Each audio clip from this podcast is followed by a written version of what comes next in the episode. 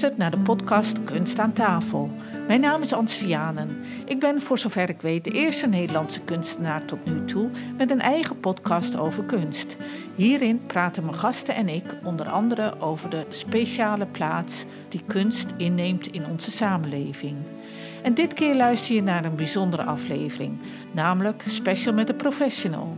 Dit is een extra lange uitzending waarin ik praat met beroepskunstenaars over werkprocessen, inspiratiebronnen, valkuilen en alles wat zomaar interessant kan zijn. Mijn eerste gast in deze categorie is Jeroen Graus, kunstenaar uit Rotterdam. Ons gesprek duurde maar liefst een paar uur en er kwamen continu reuze interessante onderwerpen aan bod over kunst, wetenschap, technologie en maatschappelijke kwesties. Daarom heb ik het gesprek opgesplitst in twee podcastafleveringen. Welkom bij deel 1 van het gesprek met Jeroen.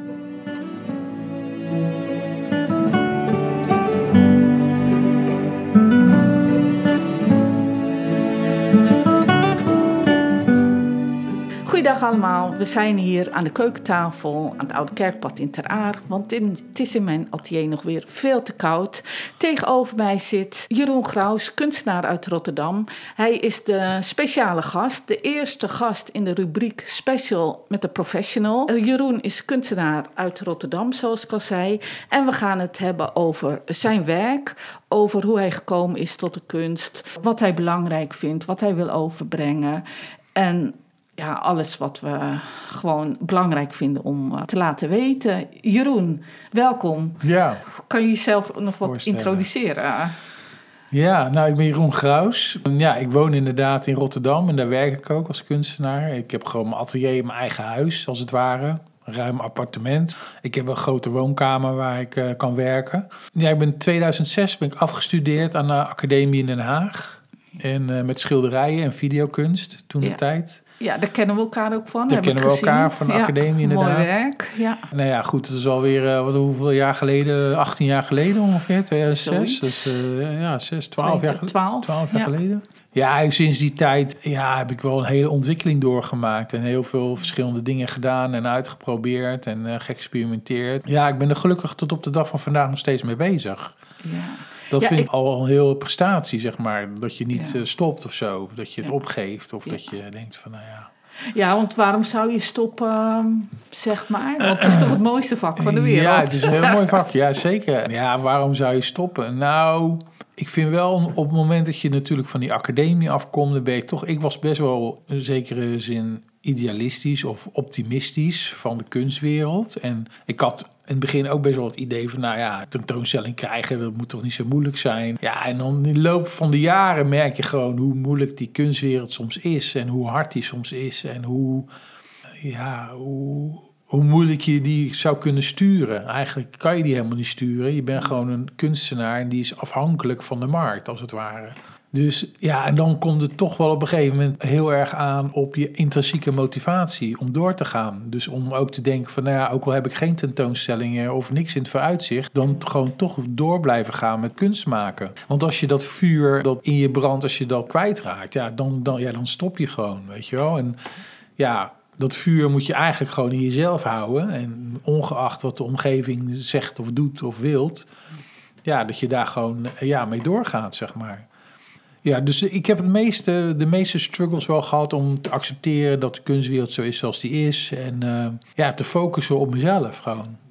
En ja. hoe heb je dan de coronatijd ervaren met de lockdowns? Want dan heb je natuurlijk niet de wisselwerking met het publiek. Er zijn ja. geen exposities, je, je hebt geen dialoog. Hoe, hoe, ben je daar doorheen gekomen? Ja, hoe ben ik er doorheen gekomen? Nou, qua werken zeg maar in mijn atelier, dat, dat deed ik natuurlijk ook, doe ik altijd al alleen in mijn atelier. Dus ik heb geen mensen om me heen, ik ben gewoon lekker aan het werk daar. Dus wat dat betreft is het gewoon doorgegaan zoals voor de corona. Er is niet zoveel verschil in. Maar inderdaad, tentoonstelling is wat moeilijker. Ik zit wel, ben onderdeel van een collectief in Rotterdam. Ja. Carmijn, Carmijn kun, kun, kunstcollectief. Ja. En daar hebben we wel eens bijeenkomsten dat we elkaar zien en praten over dingen. En doen ook wel eens tentoonstellingen als het mogelijk is. We hebben er wel vorig jaar in de zomer hebben we nog wel een tentoonstelling gedaan. Net tijd dat de coronaregels net wat soepeler waren. Dus dat wel, ja. Voor de rest, ja, je praat wel, ik praat wel met mijn vriendin erover. Of met haar zoon of mijn ouders. Of ik laat mijn werk wel eens zien aan vrienden. Ja, beetje feedback te krijgen. Dus dat soort dingen eigenlijk. Ja, ja. Ja.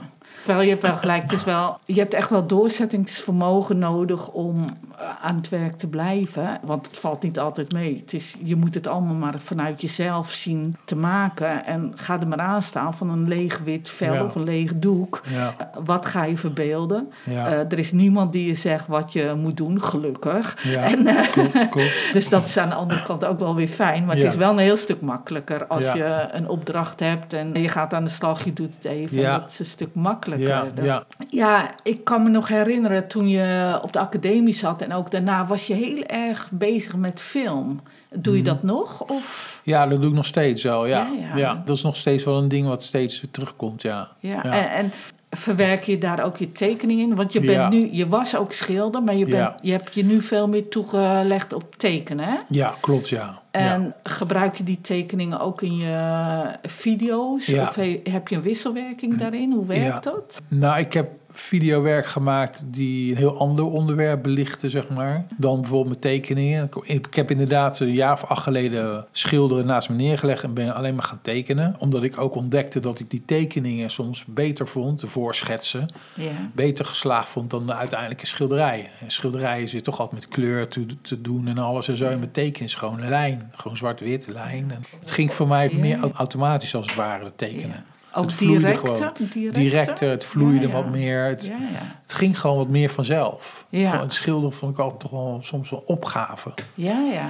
Dus ja, en sinds die tijd heb ik wel ook videowerk gemaakt, maar ook wel dingen die een ander onderwerp hebben. Ik heb bijvoorbeeld een keer een documentaire gemaakt ook met interviews met oudere en met jongere mensen over bepaalde onderwerpen die, ja, die in een mensenleven belangrijk zijn of die naar voren komen. Dat is dan net wat anders. Maar momenteel ben ik wel bezig met een nieuwe videowerk die echt iets meer moet verduidelijken over de tekeningen die ik maak. Ja, dus ja. eh, kijk, op zich zijn mijn tekeningen niet zo heel erg ingewikkeld, vind ik persoonlijk. Maar ja, merk wel dat sommige mensen ook wel eens moeite hebben om erin te komen, om het te snappen of om het een beetje te duiden. En die video die ik nu aan het maken ben, moet dat eigenlijk een beetje, eh, een beetje ondersteunen, zeg maar. Ja, ja. En, eh, niet uitleggen, maar... niet uitleggen, maar eh, iets meer richting geven. ja. En vooral omdat je natuurlijk met beeld en geluid, dat is, het komt heel direct, kan het binnenkomen. Ja, Kijk, een tekening of schilderij, dan moet je toch ja, soms zoeken of soms denken van ja, waar gaat het nou over? Wat zie ik nou eigenlijk? Eh, hoe moet ik het interpreteren bijvoorbeeld? Of, ja. en bij video vind ik persoonlijk dat, en met geluid zeker, dan ja, je kan heel snel de, de, de emotie sturen van, van de toeschouwer. Ja. Ja. Dus ja, ja, ik vind het een uitdaging. Ik vind eh, bijvoorbeeld de schilder Kupka, ik weet niet of je die kent. nee. Een abstracte schilder in de tijd van Delaunay, het echtpaar, eh, Frans echtpaar. Ja. Die hebben trouwens ook zijn, heel veel van zijn ideeën gepikt. Maar goed, dat even tezijde. En hij wilde eigenlijk dat je naar zijn schilderijen... dat je die ervaarde zoals je muziek ervaart. En dat vind ik ook Ja, wel een eh, ja, uitdaging. Hoor, van, je hebt allemaal wel een liedje dat je denkt van... Nou, dat is mijn liedje, weet je wel. Hoort bij een bepaalde herinnering in je leven. Ja. En, en het lijkt mij fantastisch als je Ja. zoiets ook met een eh, schilderij zou kunnen. Kunnen, voor elkaar zou kunnen krijgen. Maar dat is zo ongelooflijk Ja. moeilijk. Nou, het is wel iets wat, wat ik ook wel soms het, wel het streven heb. Inderdaad, dan hoor ik goede muziek. Wat ik heel veel luister zijn soundtracks van films. Ja. En dan vooral van die blockbuster films, science fiction films. Dat vind ik heerlijk om op, op te werken op die muziek. Ja. Er zitten ook een soort bombastische elementen in. Dat kan je helemaal meevoeren. En, Ja. en soms wil ik proberen het ook te vertalen naar het werk wat ik maak. Weet je Ja. wel? Dat je, ja. Ja. Maar dat is inderdaad moeilijk. ja, ja. Want uiteindelijk is het een, een tekening waar die emotie die je zelf erin stopt of die je zelf ervaart op het moment dat je het maakt, is niet dezelfde emotie die natuurlijk die kijker ervaart. Die zit heel anders in elkaar. Ja. Die houdt misschien helemaal niet van die muziek of wat dan ook. ja. Alleen ja, de behoefte of de, de wens is er wel Ja. om het voor elkaar te Ja. krijgen. Dus ja, dat vind ik altijd wel ontzettend spannend en ook een uitdaging. Ja. Het is wel leuk dat je, dat je over muziek begint, want de intromuziek voor deze podcast, die is gemaakt door een Amerikaanse componist en die heeft ook een James Bond film de muziek voor ge- gemaakt. Oké. En eh, dat wist ik niet, maar dat is gewoon per ongeluk zo gebeurd. Oh, ik heb ja. die muziek aangeschaft en Oh, dat kan via speciale sites. Ja, ja. En hoe kwam daar. Oh, er was iemand die zei van, nou, die vond dat ik wel een leuke podcast had. Die vond alleen dat muziekje wat minder. Oh, En toen ben ik eens eh, op onderzoek uitgegaan naar waar die muziek vandaan kwam. Dus toen kwam ik erachter. Ik denk, nou ja, voor James Bond, als die eh, daarvoor gekozen is, is het Ja. toch niet de slechtste. nee, Dat- inderdaad. Ja, inderdaad. dus dat is wel leuk. Ja, ja, ja. Maar goed, jouw eh, werk, hè? jij maakt dus grote tekeningen. Ja. En, en ik heb ook gezien op jouw website, jij stelt jezelf ook drie vragen. Mhm. En die gaan over technologie. Mhm. Dat is waar jouw tekeningen ook Mhm. over gaan. En dan is de belangrijkste vraag die jij jezelf ook stelt... is wat, wat is de oorsprong? Wat is de invloed van technologie? En waar brengt het ons naartoe?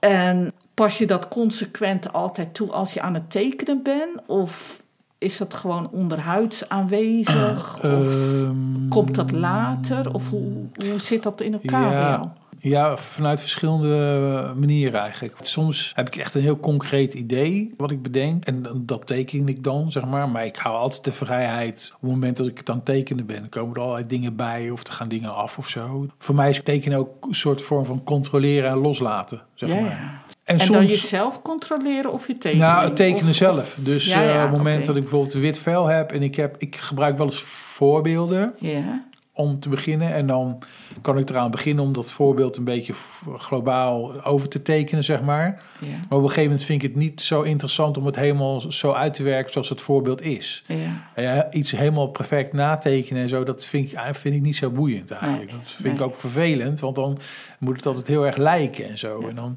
dus ik, ik gebruik wel voorbeelden, maar meer als een, een, een aanzet om, om, om, om iets anders te creëren. En eh, dus soms on- eh, heb ik echt wel een concreet idee over wat ik wil laten zien. En soms ontstaat het gewoon. Soms, ik heb ook een periode gehad dat ik nu eigenlijk de laatste twee, drie maanden wilde ik eigenlijk veel meer van de inhoud af. Alleen maar op lijn en vorm gaan letten en op kleur. Dus ik ben wat abstractere dingen gaan tekenen. En, eh, en dat ging aardig. En daar had ik in het begin heel erg veel moeite mee. Omdat ik dacht van ja, we moeten ergens over gaan. Er moet inhoud hebben, whatever. En dat zit dan in je hoofd of Ja. zo. Dat zit in je DNA. En dan op een gegeven moment merk je van ja, dat het moeilijk is om gewoon los te werken zonder al die, al die verstandelijke ballast of zo. Ja. Maar nu ben ik wel weer een paar maanden verder. En nu, als ik dan nu weer een tekening maak, merk ik toch dat dat er toch gewoon weer insluipt. Ja. Weet je wel? Al die eh, symbolen die ik dan gebruik, of eh, dingen die ik dan zie. Of weet je wel, het lijkt net alsof het onderwerp gewoon aan je vastkleeft of zo. Ja, ja. Ze zeggen ook wel eens: je bent als kunstenaar niet degene die het onderwerp kiest, maar het onderwerp kiest jou, zeg Ja. maar, of zoiets. Ja, ja. Maar het zijn verschillende manieren om het ja, tot stand te brengen, Ja. die technologie. En het gaat ook wel meer ook over de mens en over beelden en over geschiedenis of zo. Wel ook over toekomst, maar ja, de rol van de mens daarin of zo. Ik ben wel in het begin van het project waar ik nu aan werk, ben ik wel, dat heet Fundament of Construction, zo heb ik het genoemd. Ja. En eh, ik ben wel een soort tunnel ingegaan en ben echt gewoon jarenlang gewoon door gaan tekenen, tekenen zonder al te veel stil te staan of na te denken. Het kwam gewoon. Ik begon gewoon met, het kwam. Ik gebruikte wel voorbeelden, maar het ging maar door. Nu is dat een beetje weg, Ja, zeg maar, ik zit een beetje in een andere fase. Maar ja, Wil je dat mensen op een andere manier naar de wereld kijken? Of Eh, zeg je dat interesseert me niet nee, zo? dat interesseert me juist eigenlijk wel heel Ja, erg. ja. Ja, alleen waar bij mij een beetje de crux zit soms is dat er in de algemene beeldende kunstopvatting kunst iets is wat, wat vrij te interpreteren is voor mensen. Of tenminste, de- het, het vertelt een verhaal, maar je kan je eigen verhaal erin kwijt. Dus je kan zelf bedenken waar het over gaat of hoe het op je inwerkt. Ja. En ik merk, ik merk dat ik heel erg vanuit een hele andere kant ben gaan werken. Zo van, dit wil ik laten zien. Ik wil dat je hierover nadenkt. Of ik wil dat je hier... Ja, ik wil dit verhaal kwijt. En, en wat- jij denkt, oh, als je mijn werk ziet... Dat, ja, ik wil gewoon dat jij daarover na gaat denken. Over wat Ja. ik laat zien. Ja. Heel sturend eigenlijk. Maar dat, dat, dat verschil is ook... Dat merk ik ook wel eens bij bijvoorbeeld galleryhouders. Die hebben daar heel veel moeite mee. Die zien liever werk wat gewoon wat vrijer te interpreteren is voor een groter publiek of wat dan ook. Of niet zo ingewikkeld is of zo op een of andere manier. Ja, waardoor het misschien makkelijker verkoopbaar is of makkelijker te begrijpen is. Ik werk bijvoorbeeld ook niet echt in series. Ik Nee. maak een tekening. Ik Ja, maak wel ja. meerdere versies van bepaalde onderwerpen in mijn tekeningen. Maar ik maak niet eh, acht of tien dezelfde soort tekeningen die allemaal een beetje anders zijn, maar ook wel weer op elkaar lijken of zo. Dat vind ik moeilijk. Daar Ja. ben ik wel eens mee bezig nu, maar dat vind ik moeilijk. Dus, Maar, maar in het project waar je nu mee bezig bent, want dat, dat Ja. kan je toch ook als een soort serie beschouwen? Of ja, niet? het is wel een serie. Ja, het is ook wel een serie. Maar weer een ander soort serie. ja, Ja, dan- Ik heb tien onderdelen en tien titels. En elke tekening heeft... Nou, ik bijvoorbeeld The Construction is bijvoorbeeld een titel. En dan heb ik ja, Construction nummer één. En als ik weer er eentje maak, die heet die nummer twee. Ja. En ik behoud die tien titels. En ik ga niet andere titels bedenken. Want ik vond het titelgeven ook altijd een beetje... Ja, Ja. ja dan heb je een tekenaar, moet ik er voor titel voor bedenken? Ik denk, nou, ik maak gewoon categorieën. Ja. Dat is voor mij makkelijker. Ja, ja. Maar natuurlijk wil ik wel, ja, ik wil wel ja, de wereld veroveren of de wereld. eh, nou, ik wil wel een spiegel voorhouden. ja. Ik heb natuurlijk bepaalde symbolieken die ik gebruik in mijn tekeningen. Ook symboliek die ik dan zelf heb bedacht. Die dan ergens voor staan. En eh, ja, voor mij wat ik fascinerend is, vind, is dat, dat je in de wereld, in de maatschappij, een bepaalde plek inneemt. Ergens bent geboren, ergens vandaan komt. En iedereen heeft een toekomst en iedereen wil een toekomst. En de een weet heel goed wat hij wil in de wereld, maar ze leven een ander niet. En de ene komt erachter als hij acht jaar is, en de andere pas als hij dertig is, en de ander pas, pas als hij zeventig is. ja. En sommige mensen die ontdekken het nooit. Maar dat fascineert mij wel. Van waarom weet de een al dat beter? Weet je wel, als je het vroeger weet, in jonge jaren, ja. Dan ben je gelijk al drie, vier stappen verder. Dan loopt het je leven, want je weet wat je wil. Maar als je dat niet weet, ja, Ja. dan ga je allerlei dingen uitproberen. Ik doe maar dit, doe maar dat, zo, zo. Je kijkt naar anderen, je gaat dingen Ja. doen die anderen doen. Of, eh, dus je gaat zwalken. Als je kijkt naar bijvoorbeeld de ontwikkeling van de technologie in de, in de wereld, is dat je steeds meer mogelijkheden krijgt om Ja. dingen te doen. Dus dat kan goede ondersteuning zijn om jouw eigen weg te bepalen, om je eigen bestemming als het ware te kunnen ontdekken, zeg maar. Door middel van technologie kan je wereldwijd dingen doen. ja. Tegelijkertijd is de zwakte. Het is ook een zwakte, Maar goed, want het, eh, het staat ook wel weer haaks op elkaar. Hè? Ja. Maar je kan, hè, Ja. als je zou willen, kan je in het buitenland eh, gaan wonen, gaan Ja. werken. En doen. dat is veel makkelijker dan vroeger. Ook als je kijkt naar jongeren die, die toch korte banen hebben, dan weer hier, dan weer daar. Maar die, die, die plek van de mens en zijn eigen bepaalde toekomst, dat vind ik wel echt interessant. Hoe dat, ja, hoe dat, hoe dat werkt, zeg maar. En ik denk ook dat er daarnaast, we leven wel allemaal heel erg individueel in deze wereld. En iedereen doet zijn eigen dingetje en zorgt voor zijn eigen hachje. Maar ik heb wel eens het gevoel dat er ook een soort verborgen ordening bestaat. Dus dat er toch meer is Ja. in ons, wat ons bindt. Als groep, als, maar ook als focus, als toekomstideaal of idee. Ja. Wat, wat nu misschien nog niet zo zichtbaar is, maar wat wel zichtbaar gaat worden in de loop van de jaren. En dat was tegelijkertijd is dat de groei van technologie die steeds meer dingen van ons overneemt. In de industriële revolutie was het, waren de machines die de, de spierkracht kun- konden eh, nabootsen. Hè, we hoefden niet meer zwaar werk te doen. Ja. Tegenwoordig, de digitale revolutie, is dat ons brein dat soort dingen allemaal niet, al die taken niet hoeft te doen die wij die een machine kan doen. Dus we, we krijgen als het ware meer ruimte in ons hoofd om over heel veel andere dingen na te denken. Zingeving, toekomst, samenwerken, empathie, noem maar al, al die menselijke aspecten. En die zorgen er denk ik voor dat we tot een nieuw soort mens komen of zo op een of andere manier. Ik zeg ook wel eens, science fiction zit niet in de apparaten, science fiction zit in onszelf. Ja. Hoe wij gaan veranderen Ja. naast die apparaten. Dus ja, Interessant. maar goed, dat, dat, dat- Ja. ja. Maar dat vind ik, dat, is, dat is precies dat ik denk, ja, daar, dat vind ik tof om, om daarover te praten. Of dat mensen erover na gaan denken. Ja, van ja. Zie jij het dan als taak van de kunstenaar om de mensen daar al een beetje op voor te bereiden door jouw werk? Of moet, is dat ook een taak voor het onderwijs, dat die daar al veel meer mee bezig moeten zijn en alle vakken waar de ratio voor nodig is en die door computers kunnen worden overgenomen, laat het maar? Of hoe Ja. zie jij dat? Moeten daar van- vanuit de overheid gewoon veel duidelijkere keuzes gemaakt worden? Dat er gewoon, kijk, nu is natuurlijk de cultuursector eh, samen met de horeca Ja. zat gewoon aan het eind van de staat in Ja, de corona. Verdienen die niet gewoon een veel belangrijkere plek, omdat het gewoon zo'n belangrijk eh, onderdeel is wat, van de mensheid, wat gewoon niet gezien wordt door de beleidsmakers. ja klopt. Of is dat, heb jij daar een ander idee over? Ja, nou ja, precies wat je zegt. Dat is natuurlijk wat er nu eh, gaande is. Als je kijkt naar die coronacrisis, heeft ons heel, heeft zo eigenlijk twee dingen heel erg ons geleerd in Ja. die twee jaar tijd. Hoe belangrijk is technologie? Hè? Thuiswerken en noem maar op, contact houden, bla bla bla. En hoe belangrijk vinden wij elkaar? Ja. Menselijk contact, hoe belangrijk is dat? Want iedereen zit ineens alleen. Ja. Oudere mensen, noem maar op. Ja.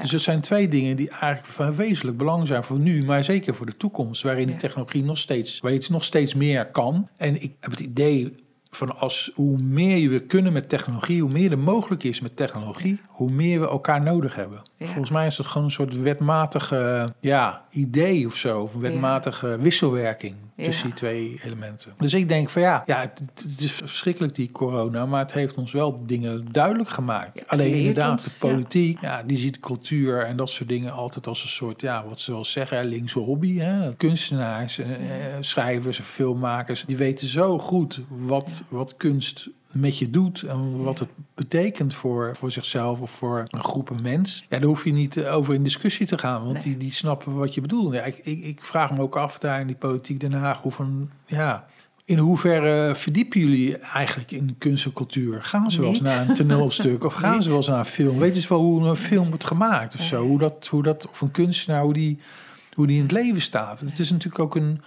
Ik denk dat ze er geen flauw benul van hebben.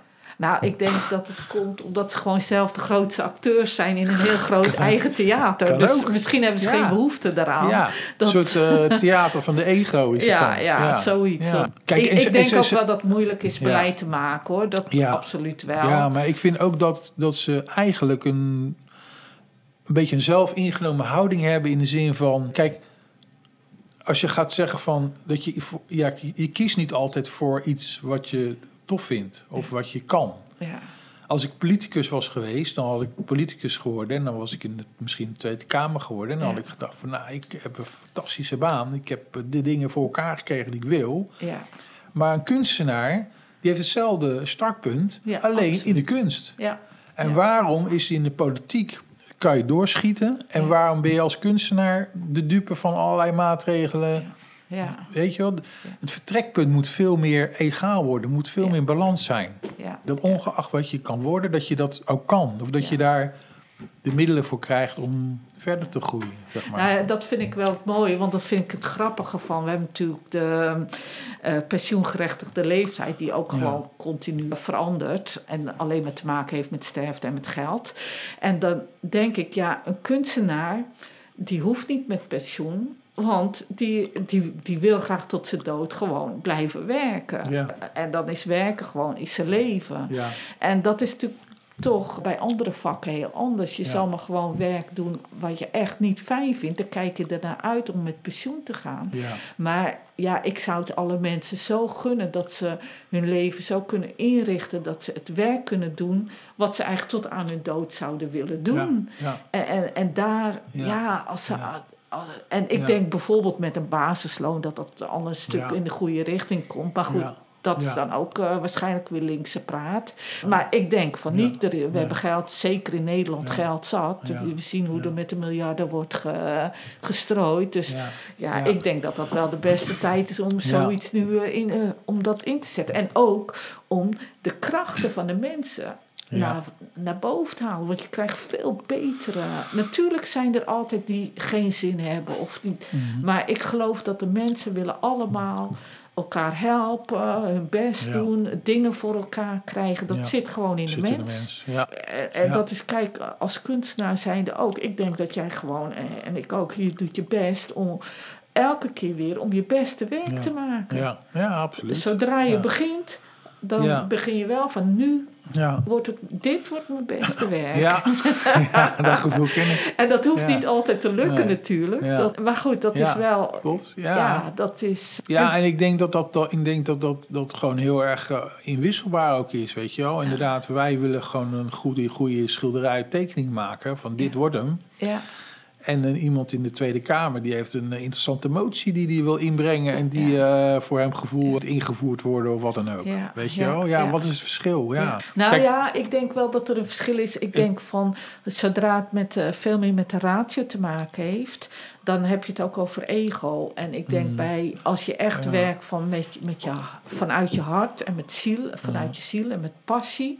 En, en, en dat er vanuit de kunst dat er hele andere dingen naar boven komen en ook kunnen gebeuren. Ja, ja, ja. Die niet te voorspellen zijn. Ja, dat is wel zo. Dat denk ik wel. Ja, het is natuurlijk inderdaad, politiek is een heel rationeel eh, spel eigenlijk. Ja. Maar En, hoe eh, komen we hier nou zo op? Nou, ging door de over, ja, ging over kunst, of ik, eh, wat ik de wereld wil Oh, meegeven. Ja, ja, ja. Nou ja, goed, dat. Ja, dat ja, ik kan nog verder praten over dat symbool wat ik bedacht heb en zo. Dat, Nou, dat, ja, dat is een soort ruit, ruitsymbool, zeg Ja. maar. Gewoon zoals een ruit. Ja, want je hebt een heel mooi boek gemaakt. Ik heb een en heel daar mooi heb je boek hem ook gemaakt. in staan. Hè? Ja, klopt, ja. Ja, dat, Ik eh, had eerst een, eh, een teken, ja, een soort teken bedacht, zeg Ja. maar. Of ontwikkeld, zonder dat ik daar eigenlijk heel erg bij stil stond. En hoe zag dat er ongeveer uit? Kan je ja, dat beschrijven? ik heb het toevallig aan een hangertje. Nou, dit. Ja, Ja, dat zien oké. wat zie ik? natuurlijk. ik? Het lijkt een beetje op eh, een wereldboom, abstract. Ja. En er zit ook een ruit in. Er Er zit een soort een, een, een boog overheen. Ja. Als een soort bescherming, een soort Ja. paraplu. Ja, ja Idee. komt al goed eh, in. eh, En dan heb je die ruit en dan krijg je een soort vertakking in de boom. En dan een cirkel en dan op twee pootjes, de Ja. verdering of ja, zo. zoiets, ja. ja. Zo, ja, Ja, maar de, ruit, ruitvorm is van het symbool afgeleid. Ja? En die tentakels die je ziet, dat zijn eigenlijk de, de lijnen van een processor.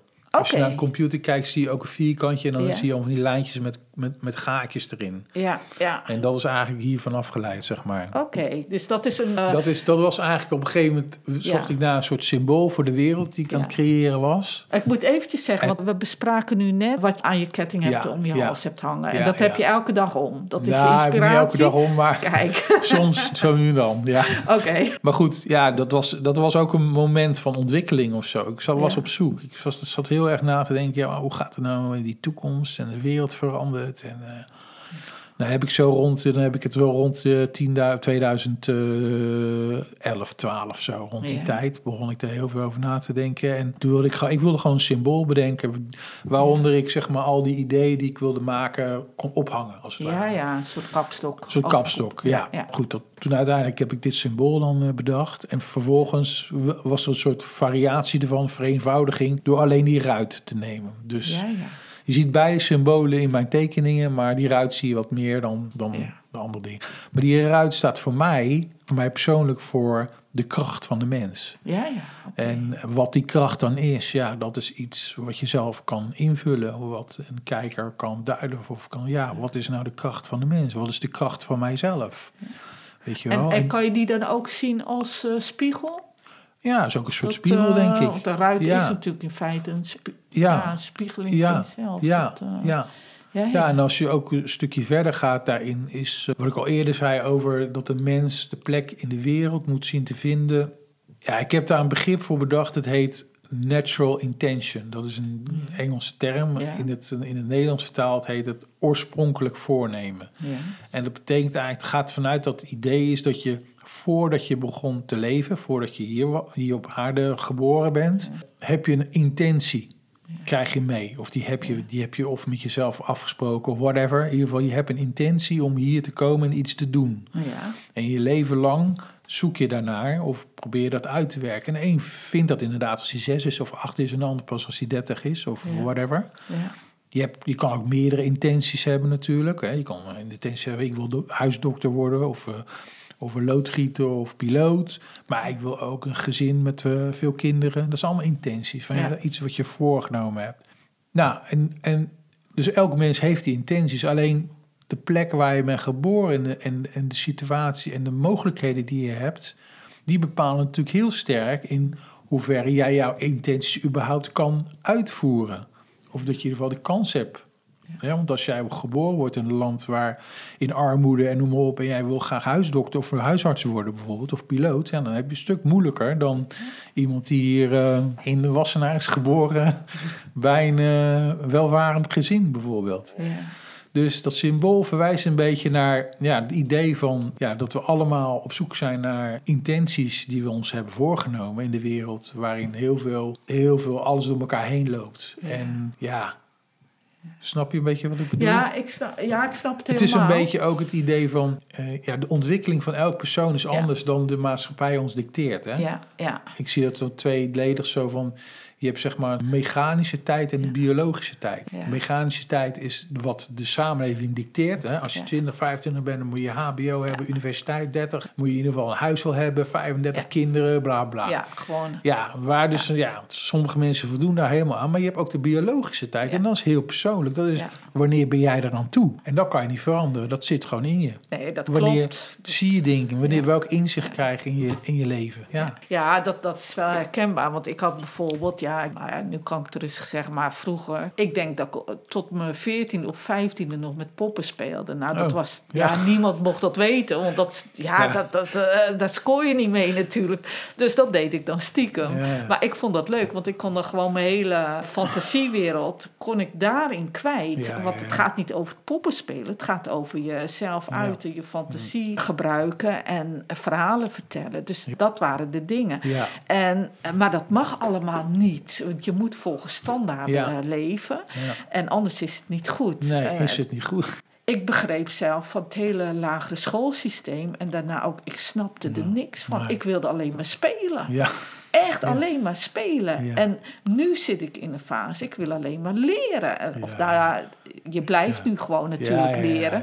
Maar toen, ik, ben ook niet voor niks naar de Rietveld gegaan. Academie voor Beeldende Vorming. Daar heb ik gewoon, Ja. eh, ja, ik wilde alles van kunst leren. Ja. Maar ik was er voor toe, aan toe, ik was er klaar voor. Ja. En dat denk ik wel. Kinderen moeten al op hun twaalfde weten wat ze voor hun hele leven. Ja. Er wordt genees goed gekeken van waar spelen ze mee, waar zijn ze, waar, waar zijn ze goed in, wat, wat pakken ze steeds. Want dat, in feite is dat al. ja, daar begin je al Daar bij. Daar begin begint je het al. Ja. En, en, en dat wil ik echt niet eh, de, de docenten eh, in een kwaad daglicht stellen. Want ze doen hartstikke goed Ja. werk. En ze, ze moeten heel veel doen in korte tijd. Ja.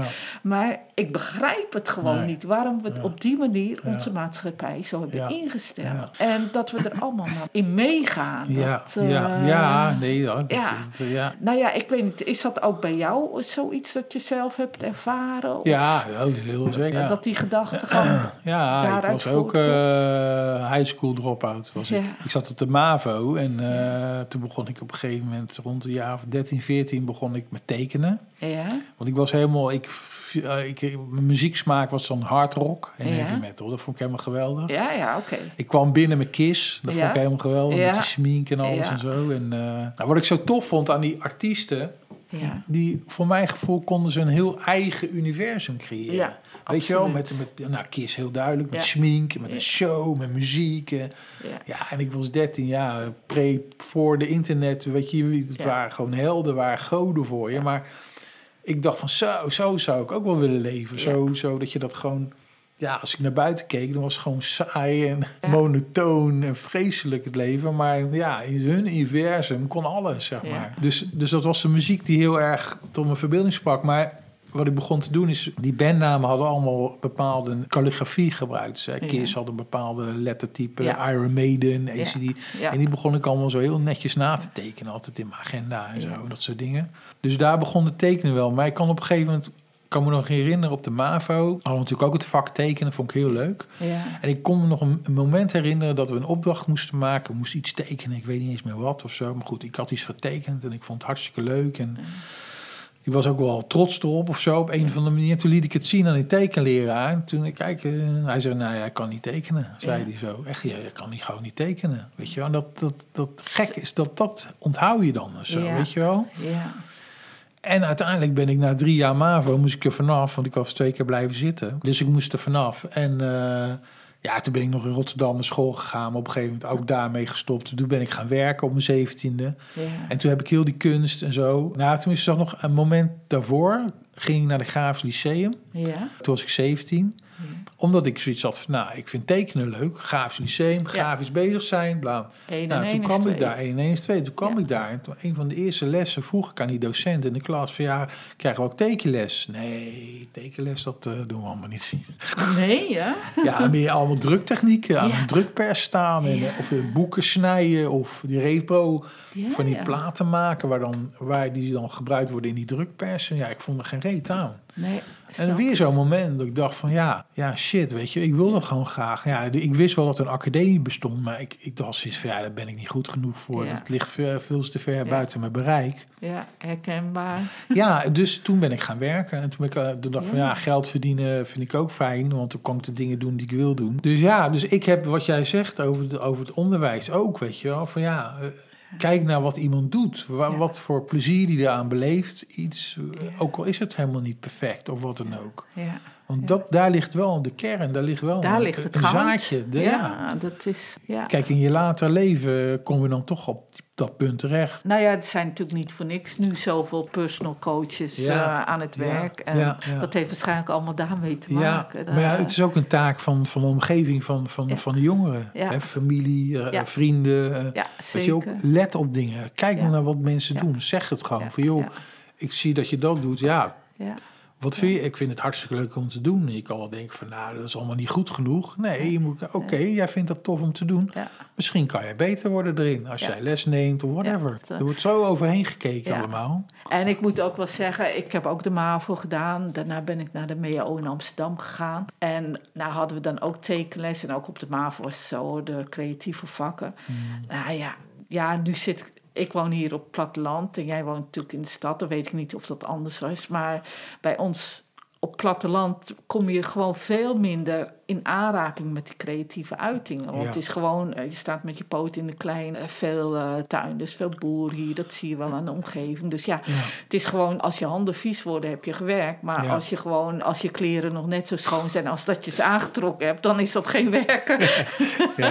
En dus bij ons was het bij dat soort lessen altijd gewoon een zootje. Er was gewoon geen orde. En ik vond het zo leuk om dat te doen. Maar goed, dat is vond ik ook wel fantastisch. Maar ik ben toch uiteindelijk gewoon eh huisje, boompje bezig Ja. getrouwd. En eh, nou ja, gezinnetje. En eh, bij mij is ook de kunst op mijn veertigste op pad gekomen. En toen ging ik ook echt helemaal los. Ja. En, en dan is het een honger die niet meer te stillen Nee, is. nee, en die is ook niet meer te stillen, klaar. Nee. Dat, Ja, nee, dat is, dat is ja. ja. En wat, maar wat het mij gebracht heeft, want ik vind kunst is gewoon geeft grote rijkdom.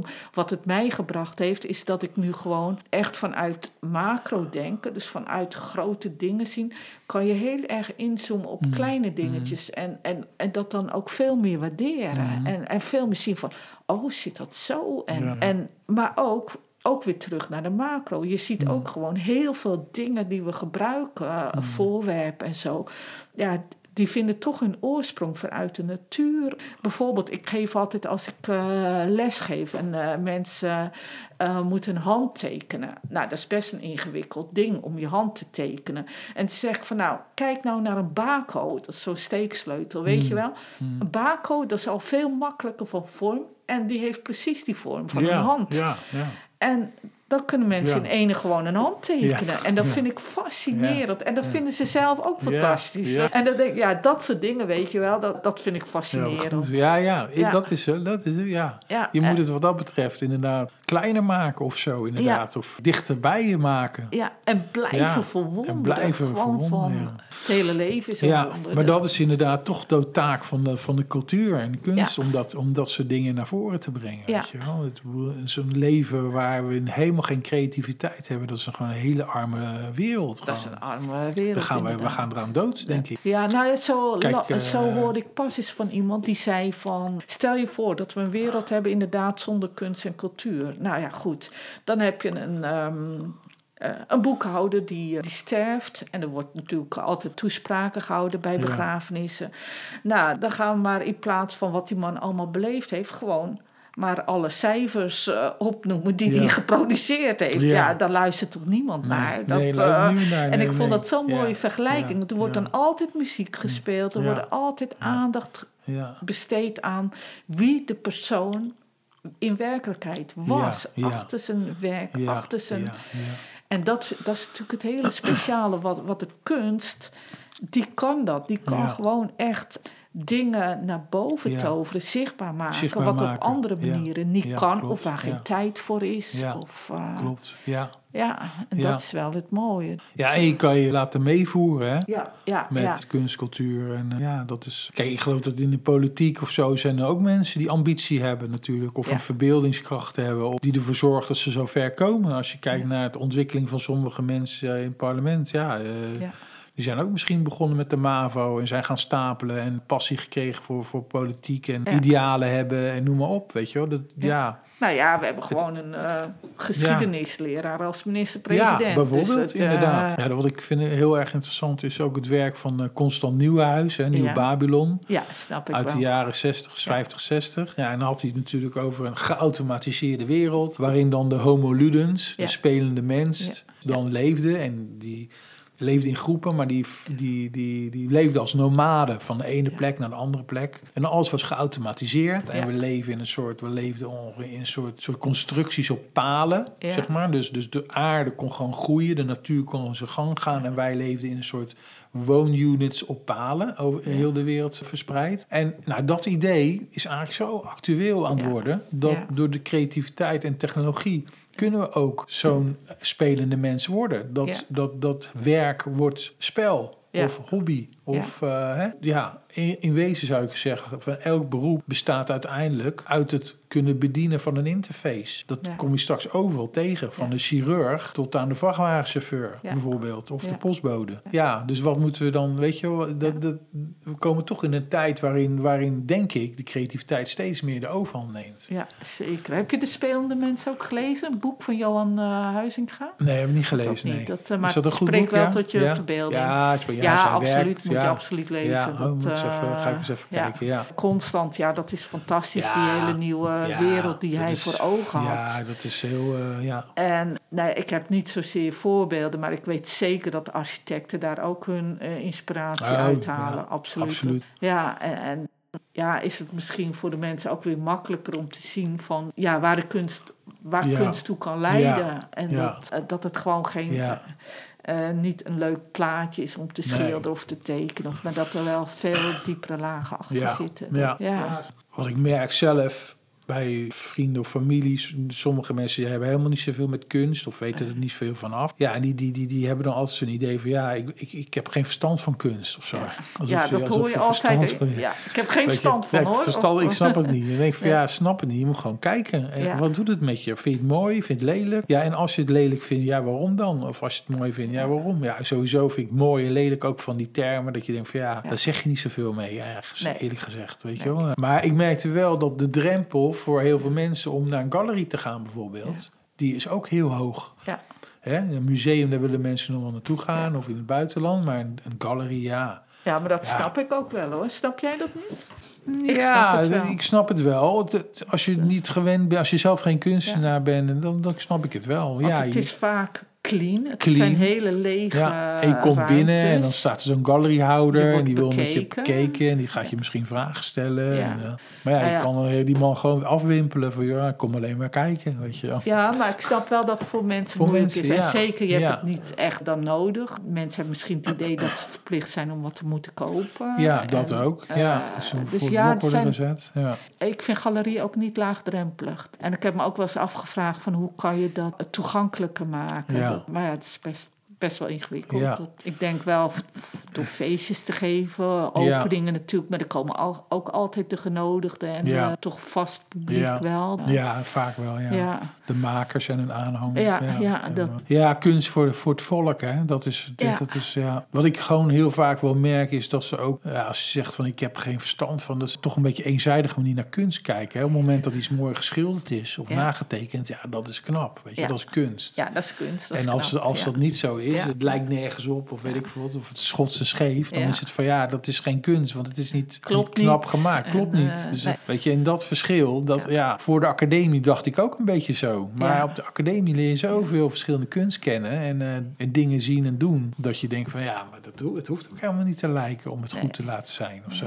We hebben het er ook over gehad. Hè? Wa- Wat heb jij meegemaakt toen je de academie verliet eh, voor valkuilen? Wat bijvoorbeeld andere kunststudenten die afstuderen eh, wat gaan ze tegenkomen. Ja, Uh, mm, zwarte nou is iedereen die eh, maakt natuurlijk wat anders mee. Ja. Maar, want iedereen is ook verschillend en leeft met andere mensen om zich heen. Maar wat heb jij bijvoorbeeld meegemaakt na de academie toen je afgestudeerd was? Ben jij in het zwarte gat Nou, gevallen waar ze het altijd ja, over hebben? mm, ja, een beetje, beetje wel, maar een beetje ook weer niet. Ik ben in ieder geval, ik was klaar met de academie. Ik was afgestudeerd dan met schilderijen. Met schilderen ben ik, daar was ik gewoon klaar mee. Ik had nog een atelier. In Den Haag woonde ik toen, in een kraakpand. En ik ging wel beginnen met schilderen, maar eh, ik heb er nog geen schilderij af. Maar ik, had, ik was er gewoon klaar mee. Ik dacht, van, Ja. nou, ik vind er niks meer aan. Maar ik was toen met video heel veel bezig. Ja. Met videokunst natuurlijk. Maar ik had ook interesse gekregen in films. Dus gewoon echt werk vanuit het scenario. En weet je wel, en echt ook met camera standpunten en zo. Toen ben ik in Amsterdam een jaar lang les gaan nemen bij Open Studios. Ja,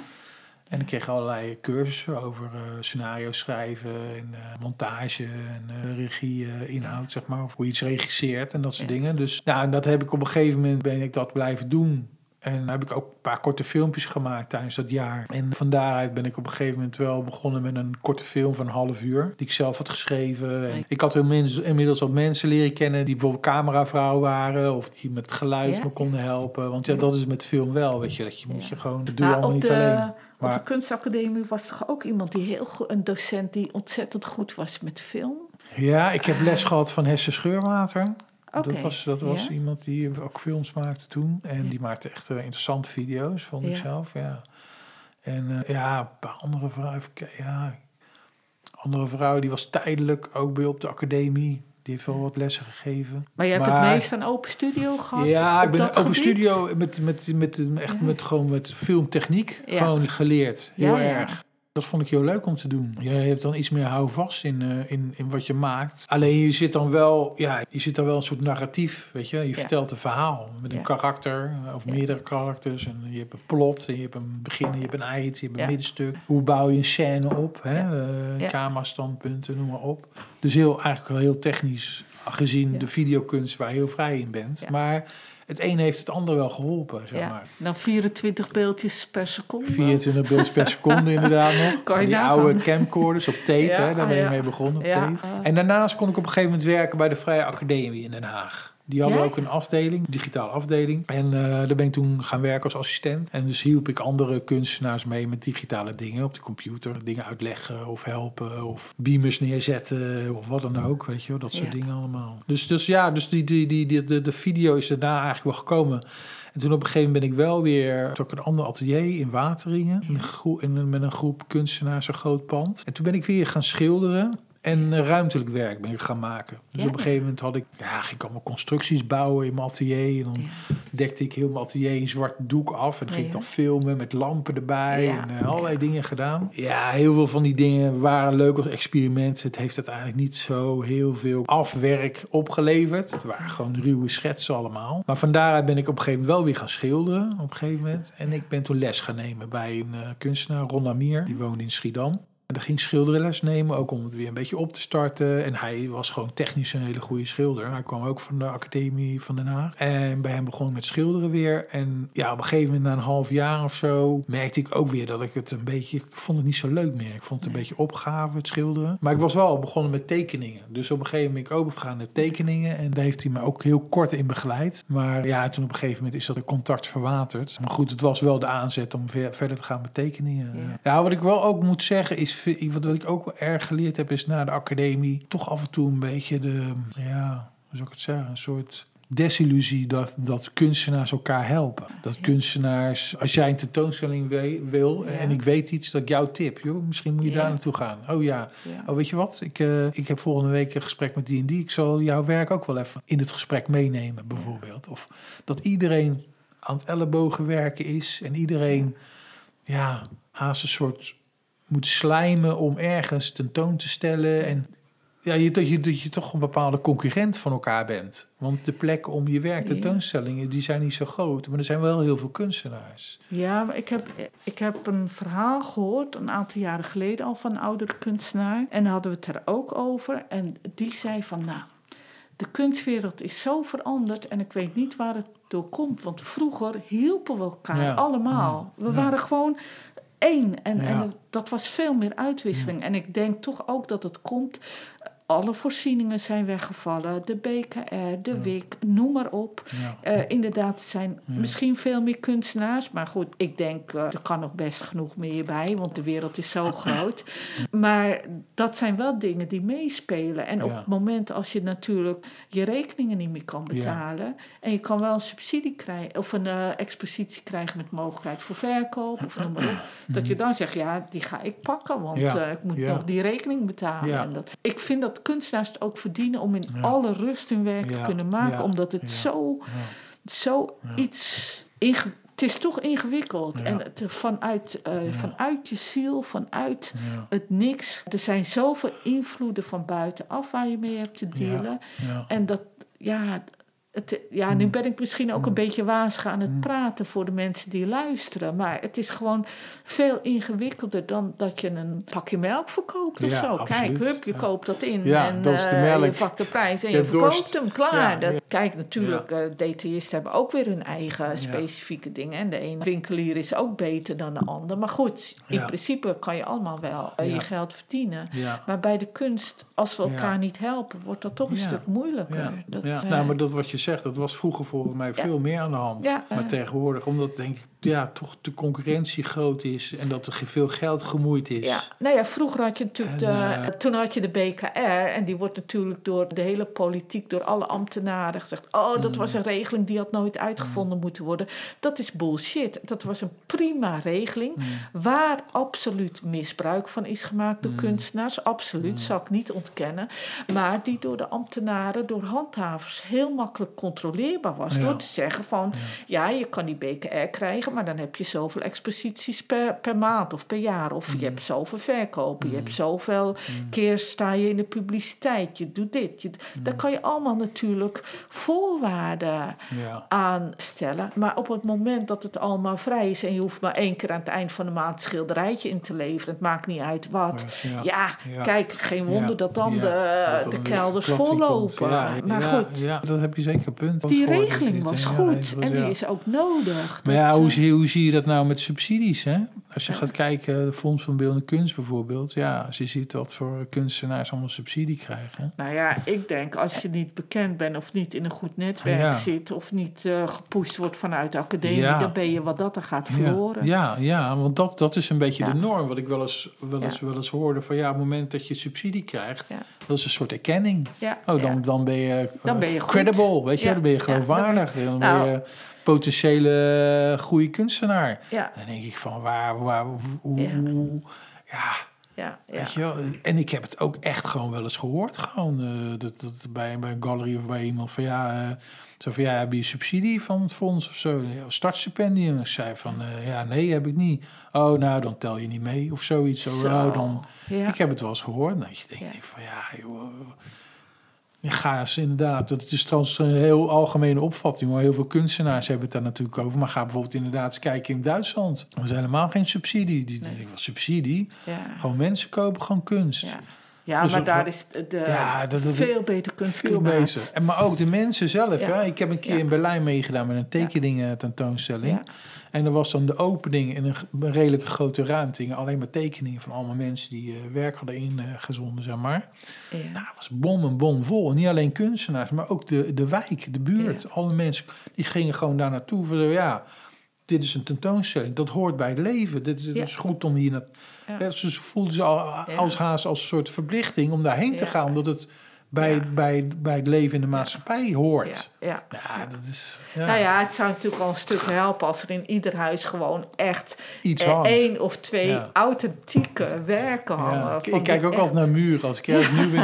Jezus, Ja. al wit man. Zo. Ja, maar ja het, is, eh, ja, het moet tegenwoordig allemaal leeg zijn. Of van. Ikea mag het dan. Ja, dat, ja, eh, maar goed, wat me nog wel nog even te binnen schiet... want jij had het over KISS en over die, die symbolen en over die teksten en zo. Ken je ook het werk van Jonathan Meesen? Ja, die ken ik. Ja. Oh, dat, ja, die moet je, dat Ja, moet je ook wel aanspreken. ook wel aan. Dat is trouwens ook een lievelingetje van mij, zeg maar. Ja, ja, dat hebben we, hebben we het vorige keer over gehad. Ja, ik vind zijn werk ook mega. En hij is natuurlijk ook heel erg bezig met eh, hoe de mens in de wereld staat. En, ja, en, en hij vindt ook dat het gewoon tijd wordt dat, dat nu politiek gewoon even... Alles is al uitgeprobeerd en niks werkt.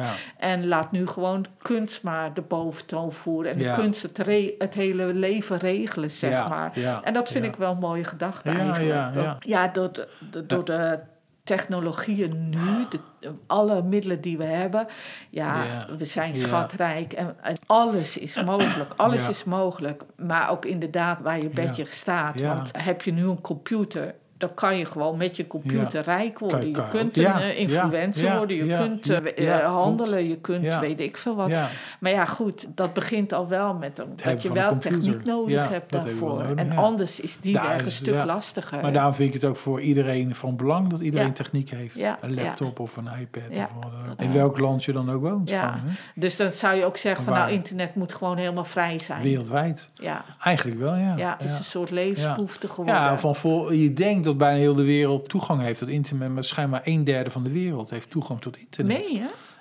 Ja, misschien is het nu wel iets verhoogd, maar Ja. ik heb het een keer gelezen. Ja. Als je heel de wereld beziet, hè, Ja, ja, ja, ja, het is natuurlijk heel veel culturen of heel veel landen waar natuurlijk Ja. helemaal niks is nog steeds. Maar Ja. ja. Nee, maar dat is. eh, Is ook wel weer interessant. Want ik wat weet niet straling? heb je het wel eens gehoord? Dat is een, een, TED-talk heb ik uitgezien van Ja. een man, een, eh, ja, een rijke man, een weldoener.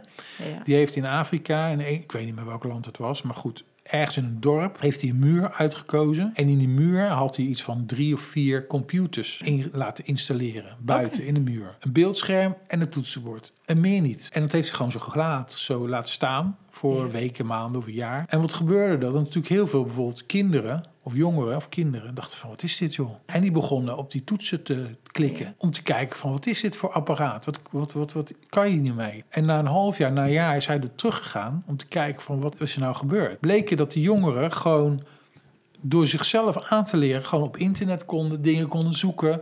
Hadden geleerd om woorden te vormen. Om, nou, het hadden allerlei tools ontwikkeld die, nou, ja, waarvan je denkt van ongelooflijk. Het zijn kinderen die totaal geen opleiding hebben gehad, maar gewoon spelende wijs achter zijn gekomen hoe dat ding werkt. Ja. Weet je wel? Nou, ja, Fantastisch. dat is toch een mooi verhaal. Fantastisch, ja, Ja. zeker. En dat zie je bij kinderen. Zo, geef een kind een iPad, dan weet je precies hoe, hoe alles werkt. Dat is misschien de eerste keer dat het, het zit in hun gene, ja, het Ja. zit in hun DNA. Het zit, gewoon, in, het zit gewoon in die, in die nieuwe levens van die kinderen. Dat, Ja. dat zit er gewoon in. En die denken Dat, misschien ook anders. Dat denk ik, dat wat ik net zei over, over de toekomst. Dat die nieuwe generatie dat veel anders gaat zien. Nou ja, daarom, eh, eh, toen ik op de Rietveld zat, ik ben natuurlijk op latere leeftijd naar de Rietveld ook gegaan. Ja. En dan ging ik ook wel eens naar de dagstudenten eh, tekenen. Ik vond het fantastisch om naar de dagopleiding te gaan, want dan werkte je met die jongere studenten. En dat, dat, was echt fantastisch, want dan merk je ook dat die ook op een hele andere manier Ja. denken al. Ja. En, en dat zijn dan nog mensen van twintig of zo. Dan merk je alweer hoe, hoe,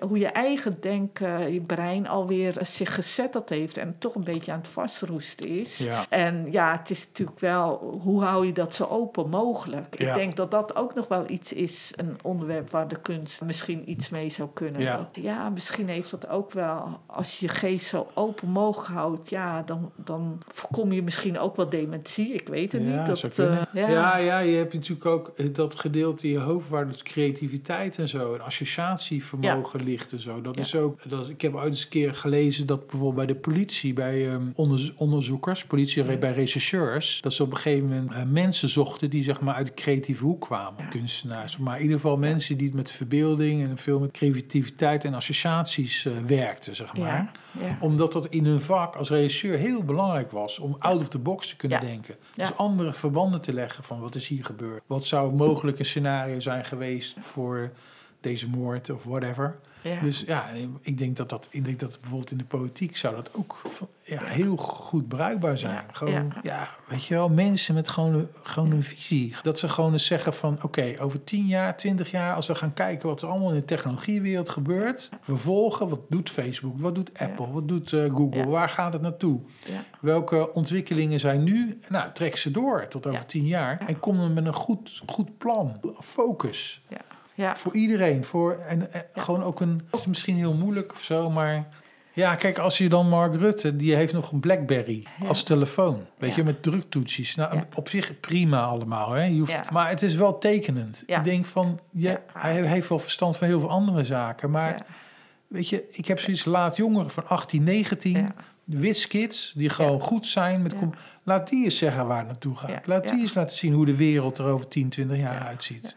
Nou Dat ja, soort misschien, jongens. misschien zou die gewoon wel als zo'n minister-president gewoon Ja, ja. echt een jonge gast naast zich moeten hebben Minister van lopen. Techniek bijvoorbeeld. Ja. Die moet er gewoon komen. Maar ik moet wel zeggen, ik heb dan een eh, iPhone.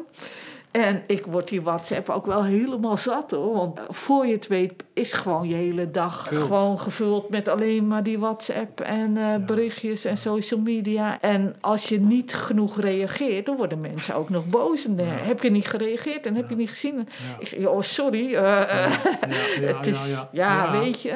Dus ook wat dat betreft is er in het gedrag van de mensen ook wel weer iets aan het veranderen. Dus ja, het, heeft ook wel voor- en nadelen. Maar goed, ik, ik ben nog steeds blij met mijn iPhone. Dat- Ja, nee, dat is natuurlijk, Ja. daar heb ik ook wel last van. Ja, hoor. maar dat, Social media, druk en noem maar op. En dat, en ik denk dat dat wel de, ook de nieuwe ziektes worden. Van dat, Ja. dat- ik hoorde pas een, een knulletje van 12 jaar, die eh, had een burn-out. Ja. Omdat hij 600 mails moest verwerken op een dag of zo. Denk- Of van appjes. Ik denk, nou, dat gaat nergens meer over.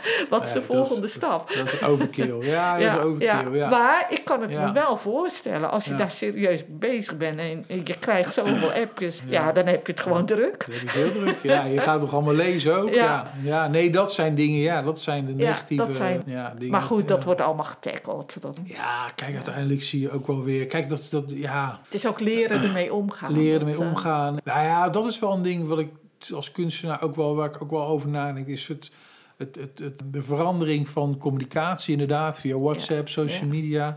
Jongeren vinden het soms heel moeilijk om gewoon iemand op te bellen en Ja. te gaan praten. Ja. Ja. wat moet je dan zeggen? En, eh, oh, Ja. eh, ik zie die persoon en moet ik, eh, ja, moet even over nadenken wat ik ga zeggen. Maar dat kan niet, want je zit aan de telefoon. En dat dat steeds minder wordt. En ook het idee dat je dus steeds meer ook... Je hebt natuurlijk die ontwikkeling op internet met chatboxen. Ja. Hè? Dus, of chatbots heet ja, eigenlijk. het- Hè? Digitale hulpverleners of assistenten die gewoon 24-7 Zijn. beschikbaar zijn. Je kan je hele verhaal kwijt. Ja. Ze hebben geen eh, vooroordelen. Ze, kunnen met je meepraten, noem maar op. Ja. Ze worden niet boos, weet ik wel.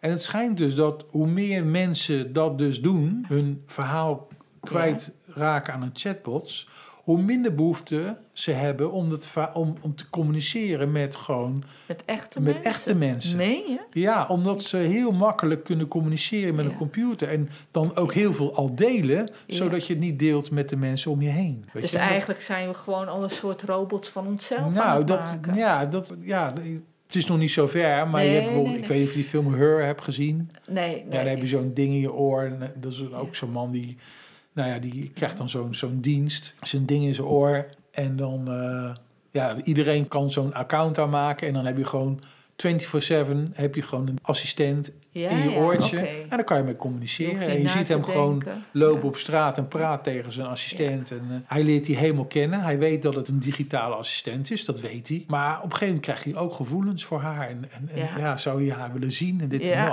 dat. ja, eh, kan het niet. Maar hij heeft nog wel het idee dat het uniek is. En op een gegeven moment aan het eind van de film zie je dus dat die chatbox waar hij dus mee communiceert, dat hij nog met de duizenden andere mensen communiceert. Dus dan Oh, dat is diezelfde interessant. chatbot. Ja, weet je wel? Dat ja, is, ja, die is een goede aanrader, die film. Ja, nou ga kijken. Het doet mij ook wat denken aan die Zoom-sessies allemaal, die nu natuurlijk zo in zijn. En ik moet zeggen, die hebben mij wel door de corona ook heen geholpen. Hoor. Omdat ik dan toch een eh, webinar had en dan zag je toch mensen, weliswaar op een scherm. Maar het waren wel echte mensen waar je echt mee kon praten. En, en dat vond ik wel echt heel erg fijn. En er wordt nu wel natuurlijk gezegd van ja, dat online leren, het is allemaal niks en dit dat. Maar nou, ik denk dat het toch een en-en-vraag gaat Ja. worden. Er is ook gezegd, schilderkunst gaat dood. Nee, het gaat nooit dood. Het Mm. blijft een Mm. en-en. Ik denk alle uitingsvormen die er zijn en die we gaan verzinnen, die er Ja. nog gaan komen, die helpen allemaal mee. En dat, daar is gewoon een plekje voor. Ja. Het lezen, er zijn geloof ik vorig jaar veel meer boeken verkocht nou, dan het jaar ervoor of het jaar ja, daarvoor. Terwijl ook gezegd werd, nou wie leest er nu nog? Nou, ik vind dat wel echt goede tekenen. Ja. Dat dat, ja, en, en dan denk ik ook wel van, daar hebben we het ook wel eh, eerder over gehad, van heeft de kunst de verbinding met de mens gewoon, is die gewoon kwijtgeraakt? Is die eventjes weg? Ja. Of eh, houden, houden de mensen niet meer zo van kunst? Of is dat maar een heel klein groepje? Hoe zouden die band kunnen Hmm. verstevigen? Dat, dat vind ik wel wat mij nu bezighoudt. Van, heb jij daar ideeën over? Of? Nou, kijk, ik, nou, allereerst vind ik dat dat, dat verschil tussen eh, intrinsieke beoordeling en extrinsieke beoordeling van kunst, dat Ja. dat iets is wat heel veel mensen zouden moeten weten. Dat is heel Ja. simpel eigenlijk, als je het uitlegt. Ik, weet niet, ik denk dat jij het zelf ook wel weet. Of Nee, leg het maar uit. Leg dat, uit, eh, ja, ja, Voor, de, voor de luisteraar. Nou, als iemand een tekening maakt van een koe en die is- heeft gewoon vier benen en een staart, zwart en wit vlekken. En dan kan je zeggen van nou, dat is een koe, dus een goede kunst. Hè? Geef, geef de koe goed weer. Dus dat is een goed geslaagd kunstwerk. Maar stel dat iemand een koe tekent met zes poten en twee staarten en met een eh, kop die omgedraaid is en, en geen eh, zwarte en witte vlekken heeft, maar rode vlekken, dan zegt iemand van, nou ja, dat lijkt niet op een koe, Nee, dus nee. dat is geen goed ding, geen goede tekening. De eerste voorbeeld kijk je als het ware beoordeel je die tekening van een koe op een extrinsieke manier. Dus je kijkt naar de hoe ziet een koe er echt uit. En lijkt het, dan kan je spreken van een goed kunstwerk. Maar beschouw je het vanuit een intrinsieke blik, dan kijk je gewoon van Oké, dan neem je die koe die je in de wei ziet niet als uitgangspunt. Maar gebruik je de creativiteit van de maker als uitgangspunt. Want die wil graag zo'n koe laten zien. En die kijkt niet hoe nou een koe er echt uitziet. Die laat zich misschien wel inspireren door. Maar het is een andere, een andere manier om naar kunst te kijken. Ja. En soms zie je toch bij mensen van... als het herkenbaar is, dan is het goed. Is het niet herkenbaar, nou, dan, is, dan is het niet, of niet helemaal goed... of klopt het niet, of dan... Ja, Maar het heeft natuurlijk Maar- ook mee te maken met het beeld zoals jij dat kent van een koe. ja en dat is ook zo. Dat ja, heeft daar natuurlijk ook mee te Ja. maken. En als jij bijvoorbeeld eh, in het echt werkelijk eh, geboorte van een kalfje hebt meegemaakt... die inderdaad met zes poten is geboren... en eh, vijf ja. oren heeft... en dan is dat voor jou Ook die koe, weet je wel? Maar goed, het fijne van kunst is dat we alles naar onze eigen hand kunnen zetten... En of het nu wel of niet werkelijk de waarheid Ja, ja, is. Dat. Nee, maar dat, ik vond het Ja. zelf ook wel Ja. interessant dat, je, dat ik het als kunstenaar ontdekte dat het zo werkt. Omdat Ja. je dan, want dat zie, dat zie ik dan wel bij jongeren heel vaak. Ja, die keuren gelijk die tekening Ja. af. Als het Ja. niet helemaal, helemaal lijkt, ja, dan Ja. is het geen goede tekening. Dan moet ik het verbeteren met een gum en noem maar op en zo. Terwijl ik denk van nee, laat het gewoon staan. Maak gewoon de koe zoals jij wil hebben. Dat is net zo interessant. En ook Net vanuit zo welk, belangrijk als de echte koe. en vanuit welk perspectief je het ziet. Want vroeger Ja. ja, zei Ja. ik bijvoorbeeld altijd... ja, een hand heeft vier vingers en een duim. ja, Nou, dat hoeft helemaal niet. nee. Want als je hem zo recht voor je houdt... nou, dan zie je één, v- twee vingers hoog Ja. uit en Ja, een duim. misschien. Ja, zoiets. Dus Ja, het is net hoe je je Hoe hand kijk je voelt. naar je hand? Hoe kijk je naar je hand? Ja, is wel leuk. Of als je iets vastpakt, soms dan zie je alleen je duim. Ja, in je duim, Of, ja. eh, weet je wel, dus Ook eh, vanuit welk perspectief kijk je naar ja. iets? Maar eigenlijk zouden ze dat gewoon veel meer moeten naar voren moeten brengen. Bij mensen die nog niet zoveel van kunst weten, maar eh, wel ergens willen binnenkomen. Ik mis het ook wel eens in, in musea gewoon. Dat je, ja, ik heb het ook gewoon vaak. Dan ga ik naar een tentoonstelling en of ik ken het werk wel of niet. Maar dan, ja. dan, dan denk ik ook van, ja, waar gaat het nou precies over? Ja. En dan, dan hangt er wel een A4'tje of zo met een uitleg. Maar die is dan ook niet helemaal afdoende. En dan zit ik ook een beetje te zoeken van, Ja. hoe kan ik dit nou allemaal interpreteren? En eh, ja, dan, dat is zeker bij mensen die helemaal niet zoveel van kunst weten, is het gewoon wel een goed. Het, Zou ze daar meer aandacht aan mogen besteden Ja. op een of andere manier? ja. Om, de, om de kijker veel meer te introduceren tot de kunstenaar of tot, tot überhaupt wat ze als museum laten zien. Weet je wel? Dat, Maar ja, vind je het ook niet de taak van een kunstenaar om zijn werk zodanig te, te maken maken, dat, hij, dat het ja. dat de kijker Ja, het dat eruit je het kan, eruit kan halen? Dat, ja. dat zijn natuurlijk verschillende gedachtenwereld, Ja, gedachtegangen die er bestaan. Hè? Ja, ja, Ja. ik ben daar heel eh, dubbel in. Aan de ene kant vind ik dat vanuit een kunstenaarsperspectief vind ik dat je ook hele onbegrijpbare kunst mag maken. Of heel Ja. conceptueel, whatever. Of, Ja. maar ja, goed, dan moet je wel het idee ervan achter weten om dat werk Ja. te kunnen beoordelen. En dat ontbreekt dan vaak bij mensen die niet zoveel van kunst weten. Ja, ja, kijk ik naar vierkant met allemaal eh, s- straattegels eh, liggen op, op de grond. Ja, wat is dit nou voor kunst? Kan ik ook. Weet je wel, zo is...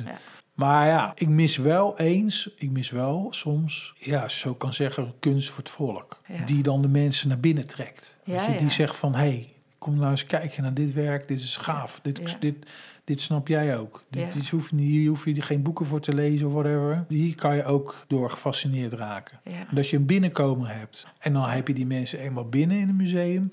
Dan kan je ze ook met andere dingen voeden. Ja. Weet je wel? Kijk, als je één keer eh, nog nooit klassieke muziek hebt gehoord... en je hoort ineens van Bach en je gaat Bach draaien... of iemand zegt van ja, maar je moet Bach draaien... en dan ga je Bach, denk je Bach, oh ja, dat klinkt best wel goed. En dan kom je een andere componist tegen... en dan sta je er veel makkelijker tegenover om die ook te draaien... dan als jij nog nooit Bach had gehoord, Ja. bijvoorbeeld. Ah. Dus ergens, het moet ergens een kapstokje zijn in je hoofd. En die, in die afstand, die, die merk je soms wel eens... tussen Ja. eh, kunst, conservatoren of musea en, en de gewone man of zo. Ja, dat er Ja. gewoon te hoog verheven over gedaan Ja. wordt, te elitair. te- elitair. En die, die kunst moet er ook zijn. Het moet allebei. Moet het. Alleen ik vind het soms een beetje te oververtegenwoordigd. Ja. De, de wat moeilijkere dingen. Maar goed, er zijn toch ook kant. behoorlijk wat blockbusters. Zoals, ja, eh, dat ook wel weer. Vind ik ook wel Ja, hoor. Dat, Als je kijkt naar de kunsthal, bijvoorbeeld in Rotterdam, die hebben echt wel hele goede toegankelijke Ja. tentoonstellingen. ja. ja, zijn er verder nog dingen die je kwijt Een wil? kopje koffie drinken. Kopje koffie drinken, ja, oké.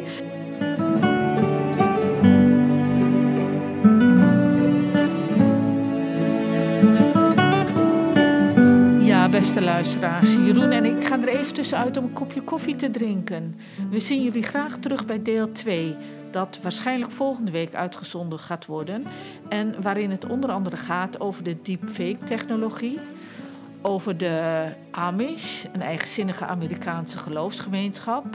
En dan gaan we praten over hoe zij omgaan met het gebruik met de mobiele telefoon. We gaan het hebben over de invloed van wetenschap en technologie op de maatschappij. Maar dat is nog niet alles, want Jeroen vertelt bovendien een geheim over stoepkrijt.